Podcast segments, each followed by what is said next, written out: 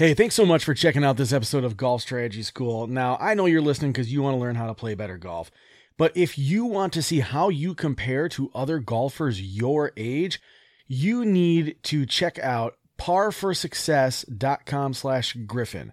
That is par, the number four, success.com slash griffin, G R I F F I N.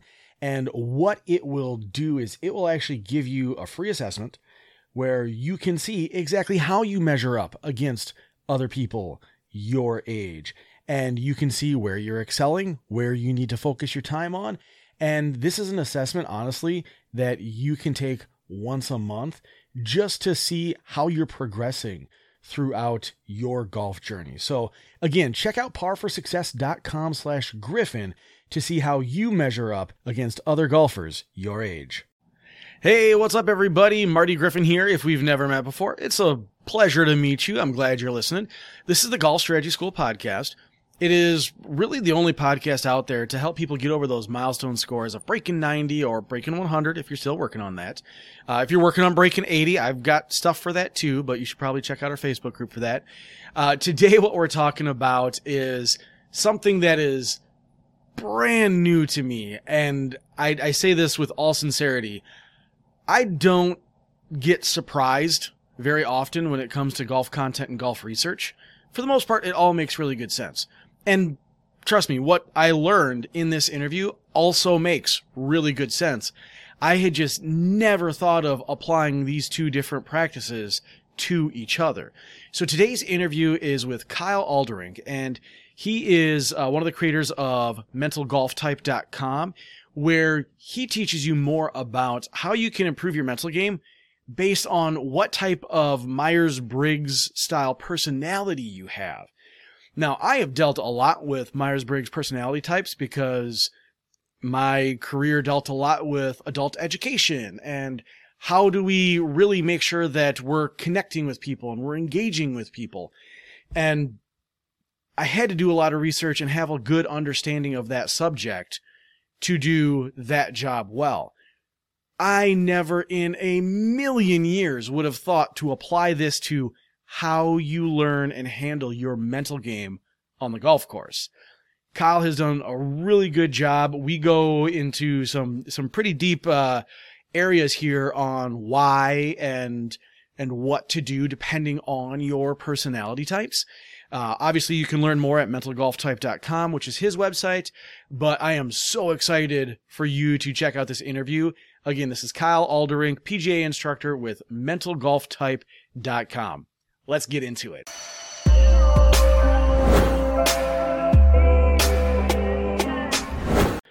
Hey, what's up, Golf Strategy School? I am back here again with another interview. You know, I like to try and get experts in and help us kind of better understand all the different aspects of our game. So today, I am joined by Kiel Alderink. He is uh, a Golf Digest top teacher under 40, and he is a partner for the website Mental Golf Type.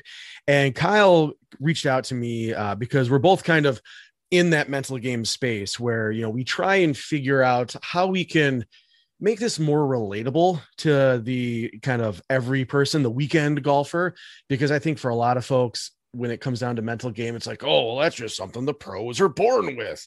Mm-hmm. Absolutely not. Holy smokes. This can be practiced. This can be improved. You can learn it. So, Kiel, thank you so much for joining us on the show today. How you doing? Doing great. Thanks for having me. And I, I gotta say, I'm I'm impressed. You're probably the only person in the history that's got my name right the first time. So well, well, done. I, I will take that as a badge of honor. I absolutely didn't Google it at all. you'd be, I mean, I, I, I don't think you'd be shocked to know that. I mean, pretty much everybody calls me Keel to start. So, um, you know, I've learned to respond to both, but yeah, no, it's great to be here. I appreciate it. And, you know, it's cool to, to talk with you because I know we do share a lot of the same values and things. So um, this will be a fun conversation. Yeah, and so kind of on that topic, you know, you reached out because you wanted to to talk about the mental game. Obviously, that is a a very very wide subject. It can be at least. Uh, where do you feel that you kind of came to find your I don't want to say like respect for the mental game, but your your kind of superpower of teaching the mental game? Yeah, no, I mean, great question. And it, it was a journey. Um, you know, like everybody, I knew nothing but technique. You know, when I started coaching, that's all I knew. I mean, I associated good swings with playing. I mean, when I played, that's what it was. I worked on my swing and everything score related was all due to swing. I mean, even when I was missing, you know, five foot putts for birdie, I was like, I got to hit it closer. I mean, that was my mindset. So, um, you know, I got into coaching, and that's essentially again what I knew, and I kind of geeked out on it. I was studying swings. I was watching hours and hours of swings on YouTube. Um, you know, studying what's the magic here, what's the positions. You know, I was looking at it in that route, and I felt like um, I got really, really good at teaching swings and making them look a certain way and teaching cause and effect. Um, but I still had this like gut feeling like people just weren't playing as well as they could, and and I started making it a point to go like I got to watch this in action to see what's really going on out there. And I mean, I've had mentors and people tell me to do that all the time, and everybody says it like you need to go watch students, but people say it but don't do it. You know, I was like, yeah. I, I got to make a point to actually because it's hard to do as a young coach. You know, you got the option to fill your lesson book and make money, or you take the day, don't make money, and you go watch players. Uh, that's all. I mean, it's not an easy decision as you're just building up your business. But I was like, I got to do this because I got to see what's going on. Um, and I started seeing things and attitudes and behaviors and situations that I just kind of realized it's like I just never prepared these players for this. Um, I never pre- prepared them to handle adversity and just all the things that come with that game and seeing the negativity, the bad reactions. So I started getting my hands on everything sports psychology, mental game related, and it all spoke to me you know a lot of these things like spoke to me i was like that's the answer you know this is the answer. I need to teach everybody to um, you know just you know be positive and to um, you know just react to targets and things you know, that are really into everything. And then the other revelation i started to have was that was only working for a small piece of the population. I was like why are some players not doing well with this? You know when i get them away from some things and I get them away from like I didn't want people lining the ball up. I thought that was making them too restricted because huh. that's what I did. Right. I was like, I just think you can make a freer stroke and react to the target better if you weren't lining the ball up. Well, that hurt a lot of people, unfortunately. So, uh, long story short, I came across, uh, I was really fortunate to uh, have Mike Bender introduce me to my now partner, this John Weir. And, you know, when John started to break some of these findings he had with personality type and all the work he was doing even before he got into golf and how he started to apply this and the things where he was finding with it was just fascinating to me and how personality type really played into, you know, how people see targets, how they communicate, and essentially what stresses a person is not the same as the next person. So everybody right. has unique ways they internalize things and it becomes almost spooky how predictable it is. So I started to put these things test because I'm a skeptic by nature. I'm like, well, I got to test this out. This doesn't because a lot of it was very contradictory to what I was going so hard into. Um, so I started testing everything with focus band. He's just like, just I mean, he was promoting, test it with focus band, Prove me wrong. He's like, I've been trying to debunk this and I was like, okay, you know, so you know, we started having conversation after conversation, and um, what I started to find and how predictable things were were becoming was um, was crazy based on again people's personality types. You know, um, seeing people perform really really well with actually going totally against what modern sports psychology teaches and taking target out. I mean, there's times I would stand in front of players and not even let them look at the target, and they would just flush it huh. versus you know there's times where i don't let players look at the target and just be like hey think about like your takeaway they can't hit it on the face right um, so i know that was kind of a long, answer to that question but i mean it's uh, the journey that i've been on with that and what i've been fortunate to come across is um, is is just still kind of mind-blowing to me and that's that's the reason why you know i reach out to people like you to have these conversations because it's something that i just feel like the golf world really needs to hear yeah, and like so I've been a, a big proponent of the mental game for a long time. Again, kind of born out of my own experience. Like when I was playing junior events and playing in high school and college, I just eat, sleep, breathe golf. That was everything. And then real life sets in and then you have a day job and then you have kids and you're like, okay, well I'm I'm used to playing to this level. How do I keep that up? And for me, it was learning how to practice to sharpen my mental game. And once I started kind of experimenting with that, it unlocked a whole new level for me. Uh, unfortunately, it wasn't like, hey, I'm now shooting in the red every single time. It was, hey, I can practice once a week now, but I still shoot like 76. So I'm very, very happy with that. So you know, you mentioned personality types. This is something that that I haven't in, until our you know chat before I hit record here. I hadn't heard anything about that. So can you dive a little deeper on you know what you mean by personality types and maybe give a couple examples? Yeah, um, I could. Yeah, absolutely. So, you know, there's really I mean, to start, personality type's been around forever. I mean, just even in the Myers Briggs. I mean, I think there's that's just what I was going to ask. Of, yeah, I mean, essentially, you know, we're we're based now. What, what John's figured out is how this actually applies to performance. You know, and a lot of times I was always offered, you know, personality assessments. I know there's disc profiles. There's a bunch of different true colors things out there, but it's like, yeah, how do you apply this? Like, what is what do I do with that information? And we even talked to some academy people and they're like, be honest, we get these things and it's more of like, hey, we do personality type, but we just kind of stack them in a drawer. We don't know what to do with it. Um, so what you know we've really cracked code in is how these facets of our personality um, either put you into an optimal state of mind, kind of using what we call your natural hardwiring, or put you into a stress mode of thinking. So to give you an example, there's there's four facets that really um, play a role, and that's your we'll call energy source, which is extrovert, introvert. Yep. There's our perception and focus, which would be sensing or in- intuition. There's our uh, evaluation, so essentially decision making. That would be your thinker or a feeler. And then there's um, whether you're judge or perceiver is your structure. You know how you like to structure practices, how you manage the golf course, you know how you set up your day type thing. Um, I'll give you a really quick one. You know, like extrovert, introvert is crazy powerful how this plays into performance. Um, and the thing is, is it gets kind of mixed up a lot. Like introvert does not just mean you're quiet. Like introverts right. mostly talk quite a bit. It's just essentially how they organize thoughts. Like introverts organize things and they calculate things a lot better internally, mm-hmm. where extroverts do that more externally. Yep. But it's also an energy source. So introverts could be out talking all day. You know, you would you would think they may be extroverts, but then they're like, I just need a minute to chill. You know, to re- regroup oh, yeah. and you know get their battery back up. Where me, as you can probably see now as an extrovert, like the more I get going, the more my hands start flying, the more energized yep. I get, which is same here. Why, I, yeah, which is why I've been able to stand on, you know, golf courses for 10, 11 hours a day and coach and not think twice about it. But when I get home and sit down and, you know, just chill, now I'm like, yep. um, but on the same thing though, so like, you know, to give you a good example, so I was doing this, I have this little just for fun YouTube series I started shooting called Quest to be the best and I started it with a Symetra Tour girl who's trying to really make it up to the LPGA. And she's an extrovert. And the point was to show some of these things and how we train. And I just asked her, I said, like, I want you to hit three shots where you can't say a word, can't react to a shot, you can't talk about your shot oh. on the driving range. And I feel like I would have handcuffs on if you told that to me.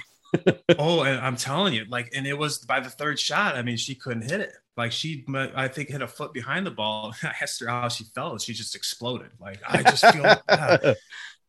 um, but that's the thing, though, is like extroverts. Now think about this: when you get on the golf course and you get stressed or you get upset, we get internal. So mm-hmm. we're doing that to ourselves, and that becomes kind of what we'll call our stress mode of thinking. So we're going against our natural. Um, I had a one of my huh. guys who played Korn Ferry last year, and I just I caddy for him in a Monday qualifier. While he was out here for me, I said our only goal, and by the way, he was hitting it terrible on TrackMan, which I'll explain to you in a little bit, but he was hitting it so bad on, in practice the day before. When we go out there and I said, all I want you to do is just talk talk out your shot, where you see it starting, where you see it going. Nine birdies, one bogey, and the bogey was just dumb. It was, I mean, just barely missed the green, hit to a bare bare live bunker, and just like no chance to get it up and down on the short side.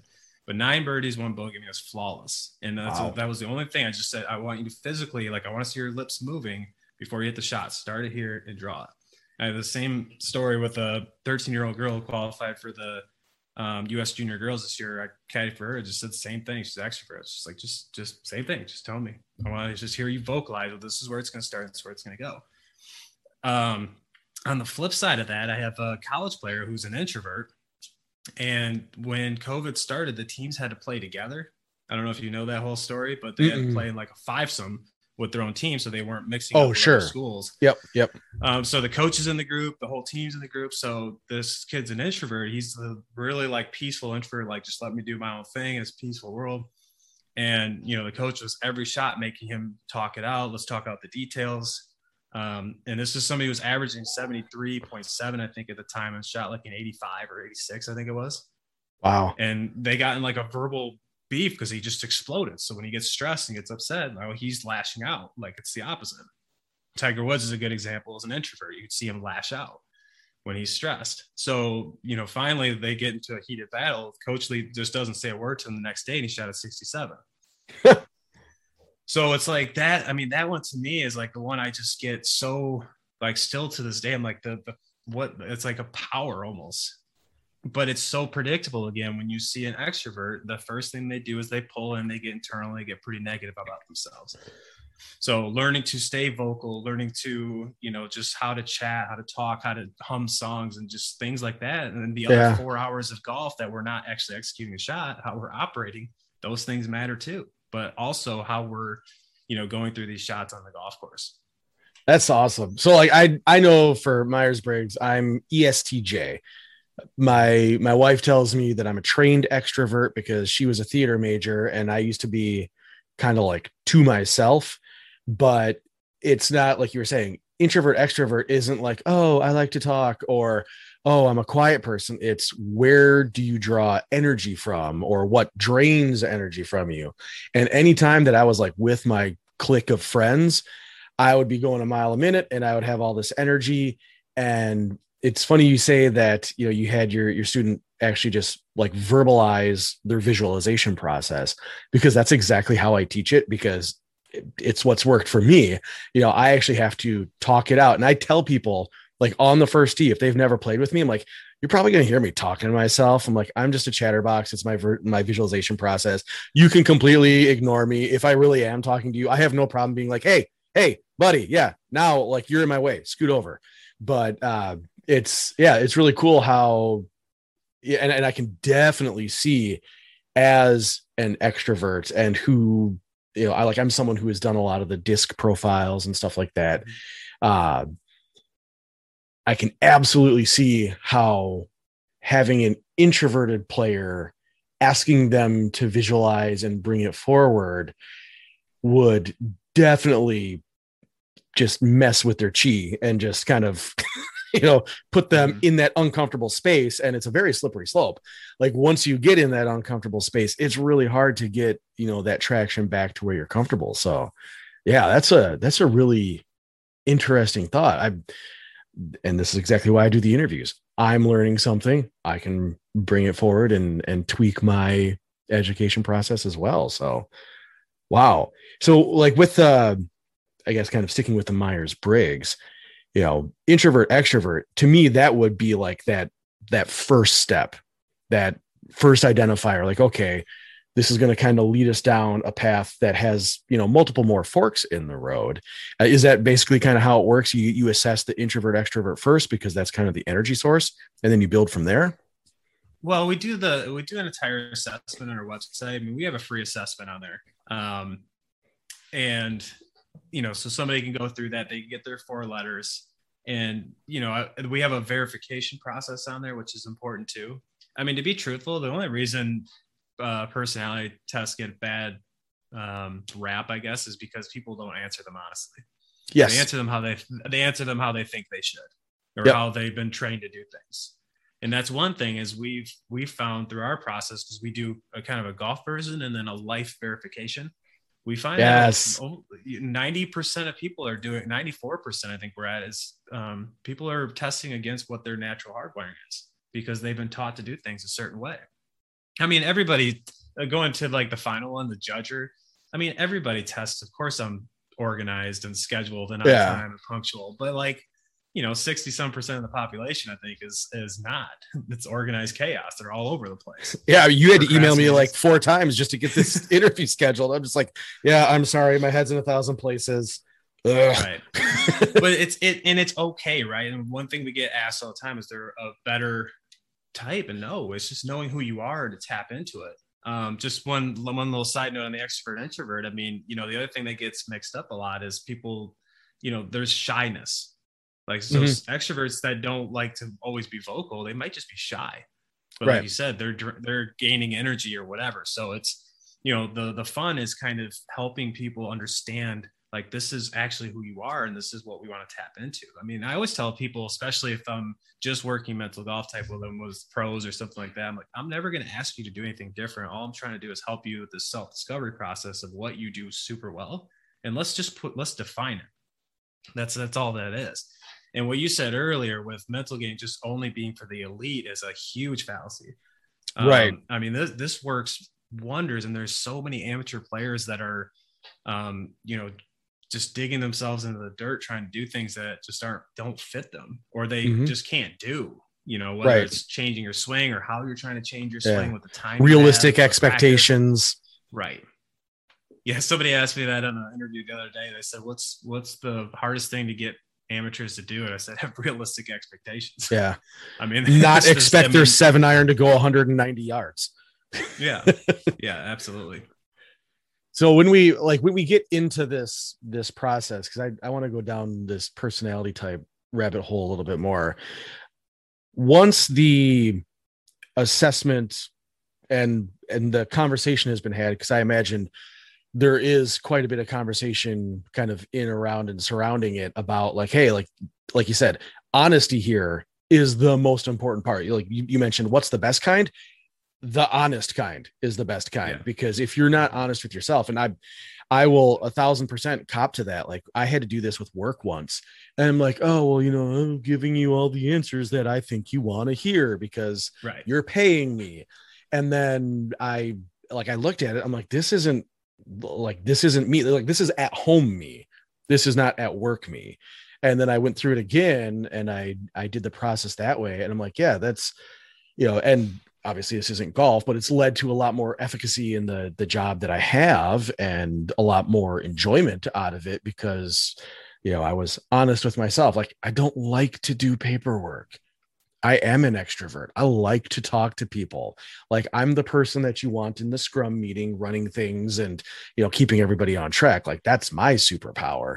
But uh on the golf course i find that it's because for so long for me i kind of viewed golf as work because i wanted to be the sunday pro you know back when i was 14 15 years old. And so I, I viewed that a lot as work. And i think i've i've carried a lot of my tendencies probably from golf to work rather than vice versa but i use that profile that i did for work on the golf course. Um, and if i kind of think through it the way that you're mentioning yeah it lines up a thousand percent you know? There's there's things that i'm that i do on the golf course that if i think about how that is in the workplace yeah that that makes a thousand percent sense. So um, when we well i guess i'll kind of kick it back to you here kiel you said you know the the introvert extrovert is is a big thing but um and not not that i'm asking you to reveal the entire secret sauce here but like what is you know what is that next step yeah. So, I mean, it's like you said, it's just kind of going through. And the fun part is just the self discovery experience when you, when we go through this with players. So, for example, like you said, you're an ES, ESTP or ESTJ? J. ESTJ. ESTJ. So, you know, like if you were coming to me, like the first things I'm going to tackle is the, the E and the S because sensing essentially is our perception and focus. And this is, this is wildly important in golf because people get taught to do certain things. So you more than likely, if you are a true S, or good with an intermediate target. You're good with lines on the ball. You're good with probably hitting the ball straight. Mm-hmm. Is that is that all stuff? Kind of yeah. Uh, yeah, I always like when I'm lining up putts. I always line up the the words, the you know the Pro V one, you know, and that's on my start line. Um, in terms of like shot shape, I've always hit a draw, but for the longest time, it was drilled into me on like you need to hit straight shots. Well, you don't necessarily need to hit straight shots. You need to hit consistent shots. Mm-hmm. But yeah, yeah, like that's the large majority of that lines up. And when you play your best, I mean, do you typically have some swing thought or something you're focusing on that way? Um, when I play my best, I'm putting really, really well.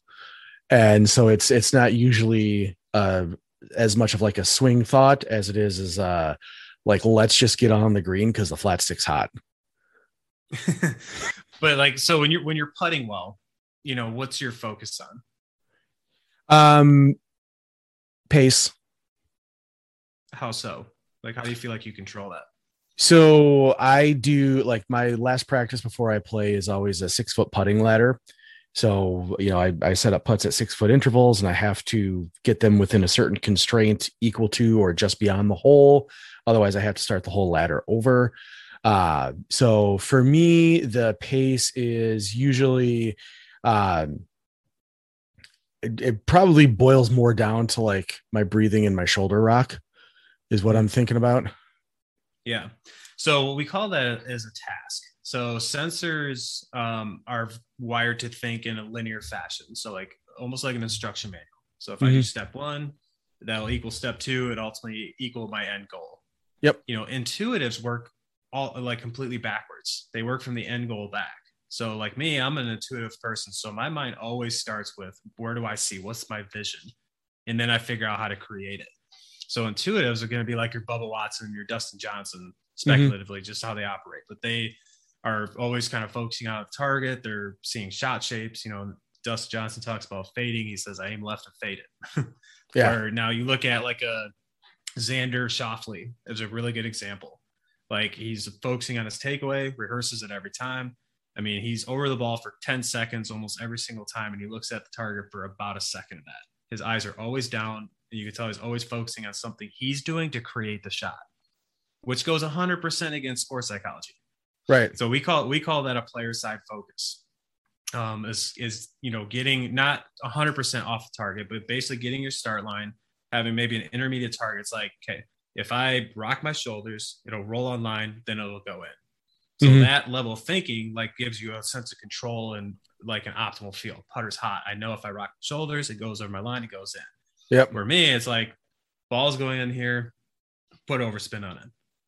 You know, essentially that's it. It's like a different, different holistic way of doing it. But if I get into rocking my shoulders or what my stroke's doing or any anything of that sense, like I will miss putts to the cows come home. I can't do it. Huh. Same thing. So it's the same thing it, my swing. Like would it make sorry. sense then? Because I've got like my process, like inside of six feet, we're just, you know, we're just trying to make the putt. But like eight feet to like 15 feet, I break it into two putts. You know, outside of 15 feet, I'm probably breaking it into three or four, depending on the distance. And I'm looking at each individual segment. The first segment is going to go from here to here. Then, you know, if the break is correct, it's going to go from there to there, and then it's going to keep drifting. And so, does that does that kind of line up with what you're thinking based on my S? Yeah, I mean, it's parts and pieces is a good way to good way to put it. So it's like a, a chunking type thinking mm-hmm. you know, and, and, putting the pieces together, uh, which is why, again, sensors like uh, Justin Thomas, Justin Rose, uh, Xander Schauffele, you always see them kind of rehearse that piece of their swing. They're always rehearsing a specific task or a specific move. Where again, like your intuitives are just getting up there and swinging based on a feel of, of what the shot's going to do, type thing. So ball's going to hit a high fade. This is what high fade feels like, and then go. So it's working kind of backwards where sure. sensors work from the beginning forward. So me, like when I see a putt, I see a humongous road, like huge. And that's what brings intuitives comfort. So like aim small, miss small is really the kiss of death for an intuitive player. Um, that's exactly you know what, what, I, mean? think. I get hyper specific, like blade of grass level targeting with mine. Yeah, yeah, and I mean, there's there's players when I when I was able to help them get out of that, they were like, oh my gosh, like I just feel so freed up. Like I can finally just swing. I always felt so constricted and like, is my aim right? And they get so into that when they get into that player side, is my grip right? Everything gets uncomfortable because their minds aren't wired to process information like that. And intuitive mind works more off of a vision or a picture. Sure. Where again, a sensor's mind is more of that kind of step by step. Like that stuff all makes a lot of sense. Um, so again, it's two different ways. But again, see, like that intuitive stuff all spoke to me, and I started doing really well with it. So I started teaching everybody that. But when I got people into bigger zones and you know shapes and stuff like that and feels like that started to not work well like i would have taken you if i before i do all this stuff and i'd be like man you got to stop focusing on something so small let's open that up and free this up you know what i mean yeah you know, and I would use the example of like throwing a ball to somebody. Like if you just throw a ball at me or throw it to me, like that's pretty easy. Or when I when I pitched and the catcher was always like, it's just like we're playing catch. Instead of focusing on a little piece of the glove, I focused on the whole shape of the thing. So that stuff always resonated with me. And I feel like again, I got a big fairway, a little downwind. I can go up there and rip it. Like that's my most accurate. I'll be the most accurate all day with bigger, bigger targets. Hmm. Um, where big targets for a sensor typically stresses them out. And again, I have some very interesting videos on our websites of me taking two different styles styles of players through this stuff. You know, an intuitive hitting through a big zone versus a sensor, and vice versa. And you can see immediate flips, which is crazy because everybody asks if it's staged, and I'm like, I promise you, it's not. And right. I even asked the players, like, this isn't staged, right? I mean, literally asking a player to do one thing. Hey, I want you to aim at this small piece and think about some of your swing, they can't hit it. And then flip, like, all right, let's get your eyes up the target, focus on your shape, boom. And then with the different player, that exact opposite effect happens. So, like I said, I started putting this all on videotape because I was like, I want to really like study this, you know. Right. Um, you know, and I've been able to study this with John for a long time before I really started pushing him to like, hey man, the golf world needs to see this stuff. Mm-hmm. you know regardless if we partner or not like i will help you get it out however because it is it's crazy what i was finding. Um, because this is i mean like i said some of this can be contradictory to what's out there in the norm but what kept showing up just kept resonating it was validating it with the focus band too and to see different people light up in the green uh, different ways was just i mean like i said i had to video it because i was like i need evidence of this yeah i want to review it and make sure nothing is like out of the norm. So I mean, I was spending good two years of doing this these kind of things, uh, testing and evaluating before I really just what was like, John, we gotta we gotta go all in on this. That's awesome. Well, and I know you said that you've seen and you mentioned the example of uh, you know, nine nine birds in a bogey or eight birds in a bogey like once you were able to to find that that fit with the student obviously we're different players are going to have different levels of experience. You know, not everybody's going to just snap and have like a fantastic round like that. But what do you find? And I have my thoughts on this, but I'm, I'm going to wait for you. What do you find are the keys to getting the most out of this type of training? To getting the, I'm sorry, it's, it's cut out there. Getting the most out of what? To, to getting the most out of out of this like personality type training and assessment?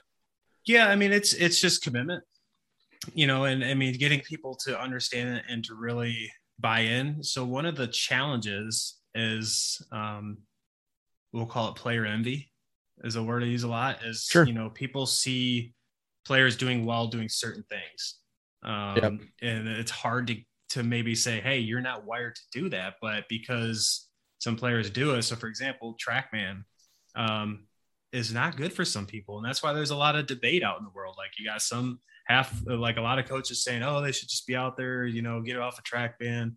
And you got other people who are all wired up. Well, some, some people that's good for, and some it's not. I mean, it, all this stuff works because it's out there for a reason, but it's like, who does it tailor to? So right. like if you try to, for a kid, for example, and they see all these players with TrackMans and things like that, but they're not quite wired to do that um, you know, that's, that's sometimes that can be hard, especially convincing the parents. Like, look, I mean, it's it's an okay thing to check every now and again, and check the spin and the yardages, and there's good uses for it if mm-hmm. you're if you're careful. But if you get really into, you know, questioning your path and angle of attack constantly, like, you know, that's not good. I mean, I had a kid that just getting all frustrated on it because her path was four degrees into out, but she likes to hit a draw. I'm like, why does this even make sense? You're getting stressed out. This is like the numbers you want. Yeah. But you're getting doing what you want to do. It's not zero, right? I mean, people have been conditioned. I got to be zeroed out. Um, so that's that's more of the challenge, I'll say. But like the, you know, the the great thing is when people start to understand it and they really just kind of do what they're tailored to do, they feel an immediate sense of calm. And that's one yeah. thing. So to give you an example of, of just using personality, everybody's done it at some point because everybody has that breakout round by accident. Yep. I mean, I had some rounds when I was a player that I just went lights out one day for no good reason. But I remember thinking to myself, and anybody I've ever talked to that's done this always says that felt so easy. Mm-hmm. Right. It always feels so easy. And why can't I do that all the time? Um, and now with what I know, I can go back and I remember vividly what I was doing. I was just, and my the way I phrase it, I was being an athlete, hitting shots. I was flighting them, I was fading them, drawing them. Everything had a intention. I wasn't going out there with a stock, and that's when I always played my best. Is I step up to every shot with, you know, a vision and then and hit it in terms of like an athlete, you know. And again, not everybody's wired to do that. In fact, 75% of the population speculatively is not wired to do that, which is why we don't see a lot of Bubba Watsons. Right. You know, we don't. I mean, you see a lot more of the ESs in in golf. Of you know, the more of the guys that are focused on the takeaway or the gals, whatever, uh, that can do really well with that style stuff. But so again, I mean, again, sorry for rambling, but um, no, that's you know, good that's really, it's really the it's really the thing is it's are you gonna buy into the fact that like you're different, everybody's different, but that's again why these conversations are are important in my view is the more people are educated to that, um, the more it's going to help them find their best path of doing things. And like I said, it's not about doing anything different. It's just about organizing the things that you're doing and, and avoiding a long search and right. essentially, I was on I was on that long search as a youngster, you know. Same here. Um, and uh, yeah, and, and, most people are, and sometimes you know you can learn some valuable lessons through that. But for me, it felt like as a player, it set me back a long ways, um, just because the things I was chasing just just were not good for me. Yeah, I I really like that idea of of commitment. And what I was going to say is kind of honesty. And to me, honesty and commitment really go hand in hand because sure. you know if you're if you're truly buying into something you are going to be your you know your vulnerable honest self during the process so you can get you know kind of as close to that core person as you are so you can make those adjustments you know maybe tweak your your mentality your thought process things like that mm-hmm. yeah. yeah so i guess looking at this kind of going forward obviously you're on your journey to bring this to as many people as possible and really kind of get that that thought out. And i really appreciate you reaching out again because this is i i never would have even began to thought to bring personality assessments into golf and performance. But now that you mentioned that i can see that being used in a lot of places. But kind of with you know with the mental golf type what is the plan moving forward? Yeah, I mean, the plan is, um, you know, we're getting it into a lot of different things. We're getting into some academies. You know, we're in conversations with a couple big academies, um, and just hopefully, you know, spread the word through that. If we have a handful of colleges that are using it, and you know, we're involved in. Um, you know, eventually, we want to get to the caddy player relationship because I think that's a huge one with this. And yep. just in my own experience of just getting on students' bags and just being able to just to talk them through this. But you know, even some of these players, like I'll just kind of talk to the caddy, be like, here's a couple, you know, ways to say things to them that that's important, yep. right? How does how does help them with targets? Um, you know, again, give an example of a player who had her dad on the bag, and you know, she's somebody who's just kind of like the I just want uh, yardage and wind, and then gets a really good calculation from that mm-hmm. versus the and the the dad is you know it's this to carry the bunker you know it's this to the you know basically this to everything give her 10 right. different numbers she's like i'm just tapping my foot in the fairway just being like give me the number dude because all the extra information just starts to make her overthink stuff Yep. So, you know, having that conversation with her dad, just be like, hey, she really just needs that yardage and win, but she just doesn't want to say that to you. So you're out there fighting. right. But that that helps her, you know, is just, hey, she just wants yardage and she can make a good decision off her feel, which is more that feeling thinking thing. So like mm-hmm. Bryson. DeChambeau versus um, Dustin Johnson, two different ways of making decisions. Yeah. When when you're working with students, like this obviously can be very impactful very quickly, but kind of in a more general concept, how long do you normally find that it takes for people to like truly buy in and accept and start to see like those peak level results that they're capable of seeing?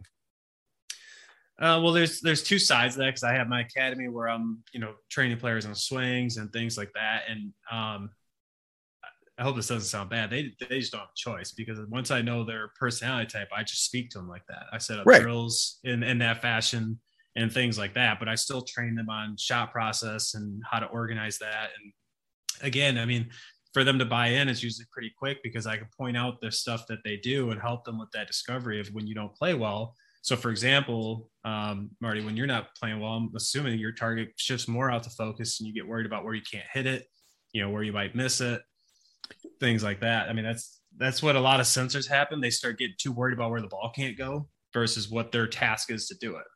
Yeah, yeah. I, am thinking of my home course, and there's one hole that I just I absolutely hate. It's because I play a draw. the whole fairway runs right to left, and there's a lateral hazard all along the left side. And if I play that hole well, it's usually from the fairway next door. yeah. yeah, but I mean, and that's that's kind of my point is that those stressors become predictable. So I know where people's sure. thoughts are going when they're when they're not playing well and just helping them train that. But the other thing I do with them is um, I try to use that stuff against them.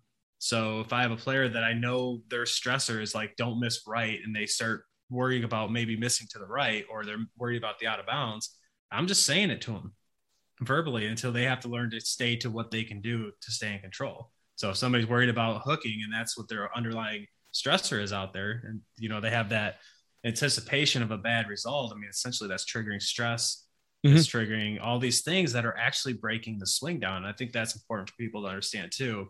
Is like our swings really don't break down. It's the stress and the cortisol tension levels and things going on that break that down. So it's like how we internalize things on the golf course is really the issue. It's not necessarily a mechanical issue.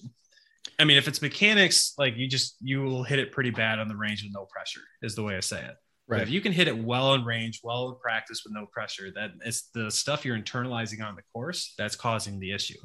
But that's yeah. different for everybody. You know, that's what I'm saying. You and I are going to have different stressors out there. Like I yep. get too into my own stuff, and I, I can tell you, like I always start questioning: Is my swing out in front of me enough? You know, am I good at the top? Like I get so into my positions, I forget about my shot. My mind just can't process that, so I start hitting it all over the map and then I go and I go even more down that road. It's like, oh gosh, like you know, self fulfilling prophecy. Yeah, right. It is, you know, but like now when I know those things, I can shift, and I just got to go back into like, look, start it left and fade it. When I can keep my mind there, like I my swing reacts to that, and I can always do it. But I think start left and fade, swing's always out in front of me. I know my positions are good, and it's it's just a different way of thinking, right? Yep. Versus you know the person that is I'm sitting there going, hey, don't hook this, don't hook this, you know, and that's they got to stay to like just their task to make sure they can hit straight. Again, Xander Schauffele, if I get the club here, it's going to be pretty mm-hmm. good. Yeah, well, I mean, and I think of, and I I thought this instantly when I saw John's name. I'm like, oh well, Mike Weir was, you know, he would always take that that club back to first parallel like two or three times in his practice, and then he'd hit the mm-hmm. shot because he wanted to make sure he had that one piece takeaway. Um, you mentioned that you know you like if, if someone is kind of getting hung up on what is going wrong or what the stressor is you you just mention it. You're not mentioning the stressor itself are you? You're mentioning what they should be doing rather than what they're focusing on and kind of that's what's causing them to get in their own head? I mean both. Like if i'm really training somebody to like get mentally tougher um and really get their their focus in the right spot like i'm trying to use their stressors against them because i know what they are okay so for example like if i'm with me or like i had a player recently that's wired very like me and was getting really into his own swing I started to be able to shift him off of that and seeing shapes and stuff and hitting a nice little draw. And he's like, man, I just know I can hit that draw all day. It's like, cool. And then once he started getting comfortable, I said, yeah, swing's looking a little inside there, dude. And like right away, I was like, really? And then started like freaking out, hitting it back again. Okay. And I'm just sitting back here smiling. He's like, hey, you did that on purpose. I was like, yes, because this is what happens when you play poorly. So randomly, I'll throw that at them and I'll watch them sure. spin and they got to work themselves out of it. Um, and I think that's one of the most valuable things with this is to understand and you can recognize and catch yourself doing these things right away. I mean, again, going back to the beginning, an extrovert getting quiet. I mean, as soon as I know I start getting too quiet, like something's up. Mm-hmm. So it's like just making a point to go across the fairway and start a conversation or do anything to just get you vocalizing again, or just, you know, hey, I'm going to start this ball, you know, right out there and, and, you know, fade it. and I mean, I encourage you to do this too because it's almost spooky. Just go talk out your start line and what you're going to do to hit it, and like it starts going and doing exactly what you said. It's weird. Yeah, that's that's part of my pre-shot routine already. Is like Is that's it? my that is my visualization. So I I like the think box play box mentality that helps me kind Yeah. of separate my process. And so when I'm mm-hmm. in my think box, I actually say it out loud. I'm like, all right, I want to start this, but I'm also I'm hyper specific about my start and stops. I'm not like, oh, I'm going to throw it out right. It's going to come back. We're going to call it a day. I'm like, all right, I'm going to go one third into the bunker. That's the start line. It's going to come back. It's going to land like just short and and just onto the green. It should release to like the back third. And Yeah. and that's my every single time process. Well, and that's that's interesting, right? Because I mean, you and I are speaking an entirely different language.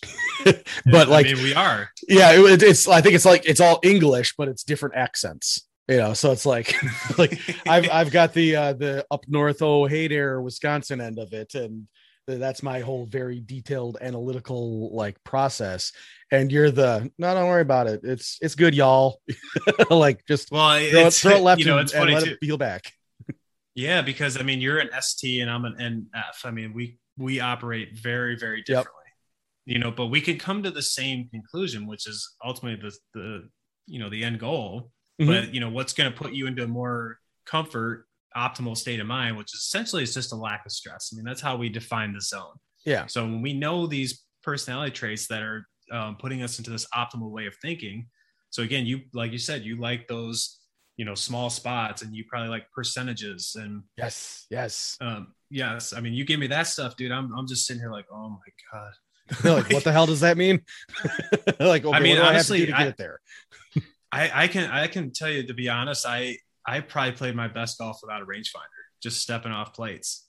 And it's funny because one of the college teams I help, um, the coach is exactly like me, is an ENFP, and he tries to get his players to do that. Um, and I was this is kind of what helped um, the team get moving. I don't like to take all the credit, but um, nine uh, what is it? Six out of the seven girls are all STJs, and I'm like, Huh. dude, they need range ain't gonna fly, yeah. precision. Yeah. yep You know, so they're like you, right? They need that. That's what gives them comfort is those analytics, the precision. Uh, and I was like, there's one player on that team that will probably do okay with that, but those other girls, man, they they need, you know, they need the precision. That's just how they're wired. And Yeah. again, it's like he calls it robot golf, and I'm like, well, it's just because it's completely opposite of what we do. Right. Yeah, I I used to be exactly that. Like I used to keep a spreadsheet. This is how much this is. This is why I played golf instead of talk to girls. Uh, I used to keep a spreadsheet in high school of 75%, 100%, 110% for all my clubs. And Yeah. and I would average it out weekly. And that was just like like all right, you know, this is about like I've seen like plus 2 or plus 5 on these clubs and I just I had to have I, I love data naturally, but I like I operate very positionally. I I was taught that way, and thankfully that like that's where it clicked for me. Is I had a, co- a swing coach that was very much like, all right, get to here, club goes up, get to here, club comes down, and that that clicked for me. Uh, one last question here before uh, I let you go, Kiel, and it's kind of going back to like what you said of intentionally putting yourself in stress so you can kind of learn how to handle it. I'm a big proponent of that. Uh, you know, for me to to learn how to play under pressure, you have to learn how to practice under pressure. And with with this whole personality type aspect being brought into it, and I'm like all this is just kind of flowing through my head on the fly. Would it make sense to, or I guess I should ask it a better way, like how frequently should we intentionally put ourselves in stress in like a given practice round? Um, I mean, as much as possible, because I mean, essentially every every level up. So I mean, on the golf course is more stress than practice. Uh, Right. Tournaments is more stress than on the golf course. So I mean, the more we can actually practice in those settings, it's more realistic. Mhm. I mean, and that's why you know, and it, the truth is, we can't simulate the same amount of stresses, especially like competition. Yep. You just can't. Yep. Like even playing buddies for money is not going to do it because there's not that same level of judgment from more of a bigger platform. And Right. That's what people really don't understand is when you put your name on a leaderboard in a tournament, there you're open to scrutiny, Oh yeah. right? I mean, essentially, it's like public speaking in a nature. So people are always going to have a different level of stress. That's just hard to replicate. But you know, the simplest thing I do is I just create um, challenges and games through practice um, and just keep up in the goal. A uh, simple one is I always start people with 30 made putts from three to five feet random. Um, and I give, depending on their level, I'll give them a certain amount of misses. So, like elite players, I'll give them three misses. So, essentially, every 10 makes, you get a miss. And okay. by the, if you miss your fourth, you restart you know, and if you can do that, then I give you two misses. If you can do it, then two misses, I up it to 40. So I just keep upping the goal to kind of sure. piss them off, frankly. Yeah. yeah. you know, and I tell people if you're not if you're not a little upset and a little struggling in your practice, then it's not good enough. And I equate it to, you know, working out. You know, I think it's so funny that somebody will go to a workout and be having to be dragged out on the floor because they're so exhausted and tired and beat up. And they're like, oh, it's such a good workout but mm-hmm. when golfers struggle at all in practice, they're like, "Oh my god, thing. yeah, right. It is the same thing. Yeah. But we give ourselves a pseudo confidence of, you know, I'm going to hit 40 balls and 20 of them are good, and like, look how good I hit it on the range. You know, when do you really? Yeah. And is there actually any kind of game like situation? I mean, yesterday I had a an elite girl, um, an eighth grader out, and I mean, every time I'm having to just step back, I'm like, you don't need to do your full process, but at least walk into the ball like you do when you play. You don't step in directly from the side when you right. play. So how's that even real? And she's, oh, you know, I'm like, really? Is that is that that tedious? like, yeah. To step back. No, she's just 13 because. I have a 12 yeah. year old and I know how that works. Yeah. but it's like, you know, it's it's building those habits. And I mean, one of the simplest things I just try to get people to do, I'm sure you probably do too, is I just don't let them tip a bucket over. Oh yes. Yep. Bu- it's got to be at least 20 feet behind you, and you can only grab yeah, one at a time. Go walk and get it. Yeah. Mm-hmm. So I like I, I call it like basketball. I say you got to take it back. So I'll have some sort of rope or line or something where to hit another sure. shot, you got to either go get the ball or you got to walk behind that line and reset. Yeah. Um, I just yeah, well, and that's very similar to it. Yeah, that's real similar to like think box play box stuff. It's like all right, you yeah. don't have to you don't have to go through the full think box, but you have to remember, you know, like how we transition from it. You know, that's mm. that's the idea for me. Um, wow, this is this has been a really, really eye-opening conversation, Kiel. I really, really appreciate it. Thank you so much for being on the show. Uh, I'm gonna kind of kick it back to you for any last thoughts, words. I mean, most of my audience is coming from like that kind of weekend golfer standpoint where they're, you know, they're struggling to get that, you know, that first score in the 80s or something like that. Uh, any last words of advice for the audience in that realm?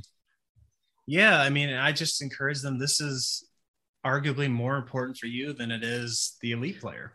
Yes, I mean, it really is, and I think that so much more fat to trim. Yeah, and you know, when we talk mental game too, um, you know, I always kind of alluded to it as some like meditating and you know some mm-hmm. just a weird some woo woo zen stuff. Yeah, it, it's really not though. It's just understanding how you're wired to think. You yeah. know, not asking you to do any crazy you know weird things out there but it's just understanding like look this is how you're wired to communicate this is how you're wired to work on your swing and think about your swing and see targets i mean when they can have that it saves so much time um, and i think that's why that's even more important because i i get it it's somebody who has kids and is busy all the time like i hardly ever play but i can still go play pretty well because i know still how to think i mean yep. I, I literally play like probably four times a year at this point but out of those four it's usually pretty good mm-hmm. i can tell you when I started to play against uh, one of the clubs I was at a few years ago, I was like, I'm going to make a point to play the members in a money game just to just to compete again.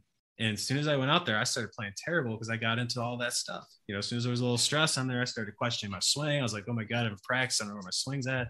And one day I was out there, I was like, I'm just gonna hit my fade. like, yeah. And I went out there and started playing well again. I was just hit my fade all day. Like that's all I cared about.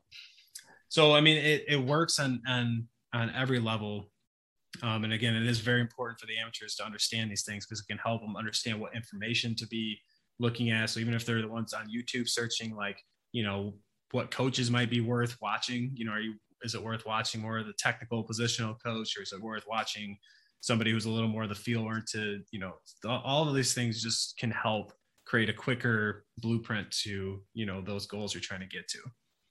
Yeah, that's awesome. Well, thank you again, Kiel. Uh, for anyone out there listening, you can get more information at mentalgolftype.com. I'll put that link in the description of the episode. So you can just click on over there. And uh, aside from that, you have your own podcast, don't you? We do. Um, we just finished off a season two. We're not um, as active with it. Um, we're going to do a season three, but it's we do it kind of more in chunks as we're rolling out a lot of the other stuff. But we do have two full seasons out, uh, some interview style with players using it. Um, got a couple of the professionals, including Austin Truslow, Jordan Hahn. Um, and then we have just uh, a lot of episodes on, you know, the stuff we talked about, how it applies. Um, so we do, that's called the Go Low show. And there's some, some definitely good, actionable, useful stuff for people on there too. They're just quick 25 minute episodes. Um, but uh, yeah, we got really good feedback with that. So hoping hoping to bring out a season three soon um, when when you know the time allows. But uh, as I'm, as I'm sure you know, that's there's a lot of things to do. Absolutely. Well, thank you again, Kiel. I really appreciate your time. Go check out mentalgolftype.com. Go check out the Go Low Show. I'll link both those in the description.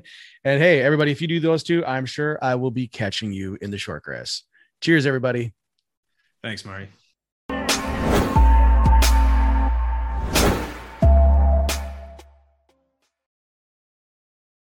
All right, thanks for listening to this episode of Golf Strategy School. As always, if you want to keep it in the short grass, all you got to do is put those lessons into effect. And if you want to see exactly how you fare in terms of your physical performance to other golfers your age, head over to par4success.com slash griffin, and you'll be able to see exactly where you line up and match up with other golfers your age based off of this free performance assessment that Chris and his team has put together. Again, that's par4success.com slash griffin to see exactly how well you line up against all their golfers your age. And I'll just drop a link to it in the show notes.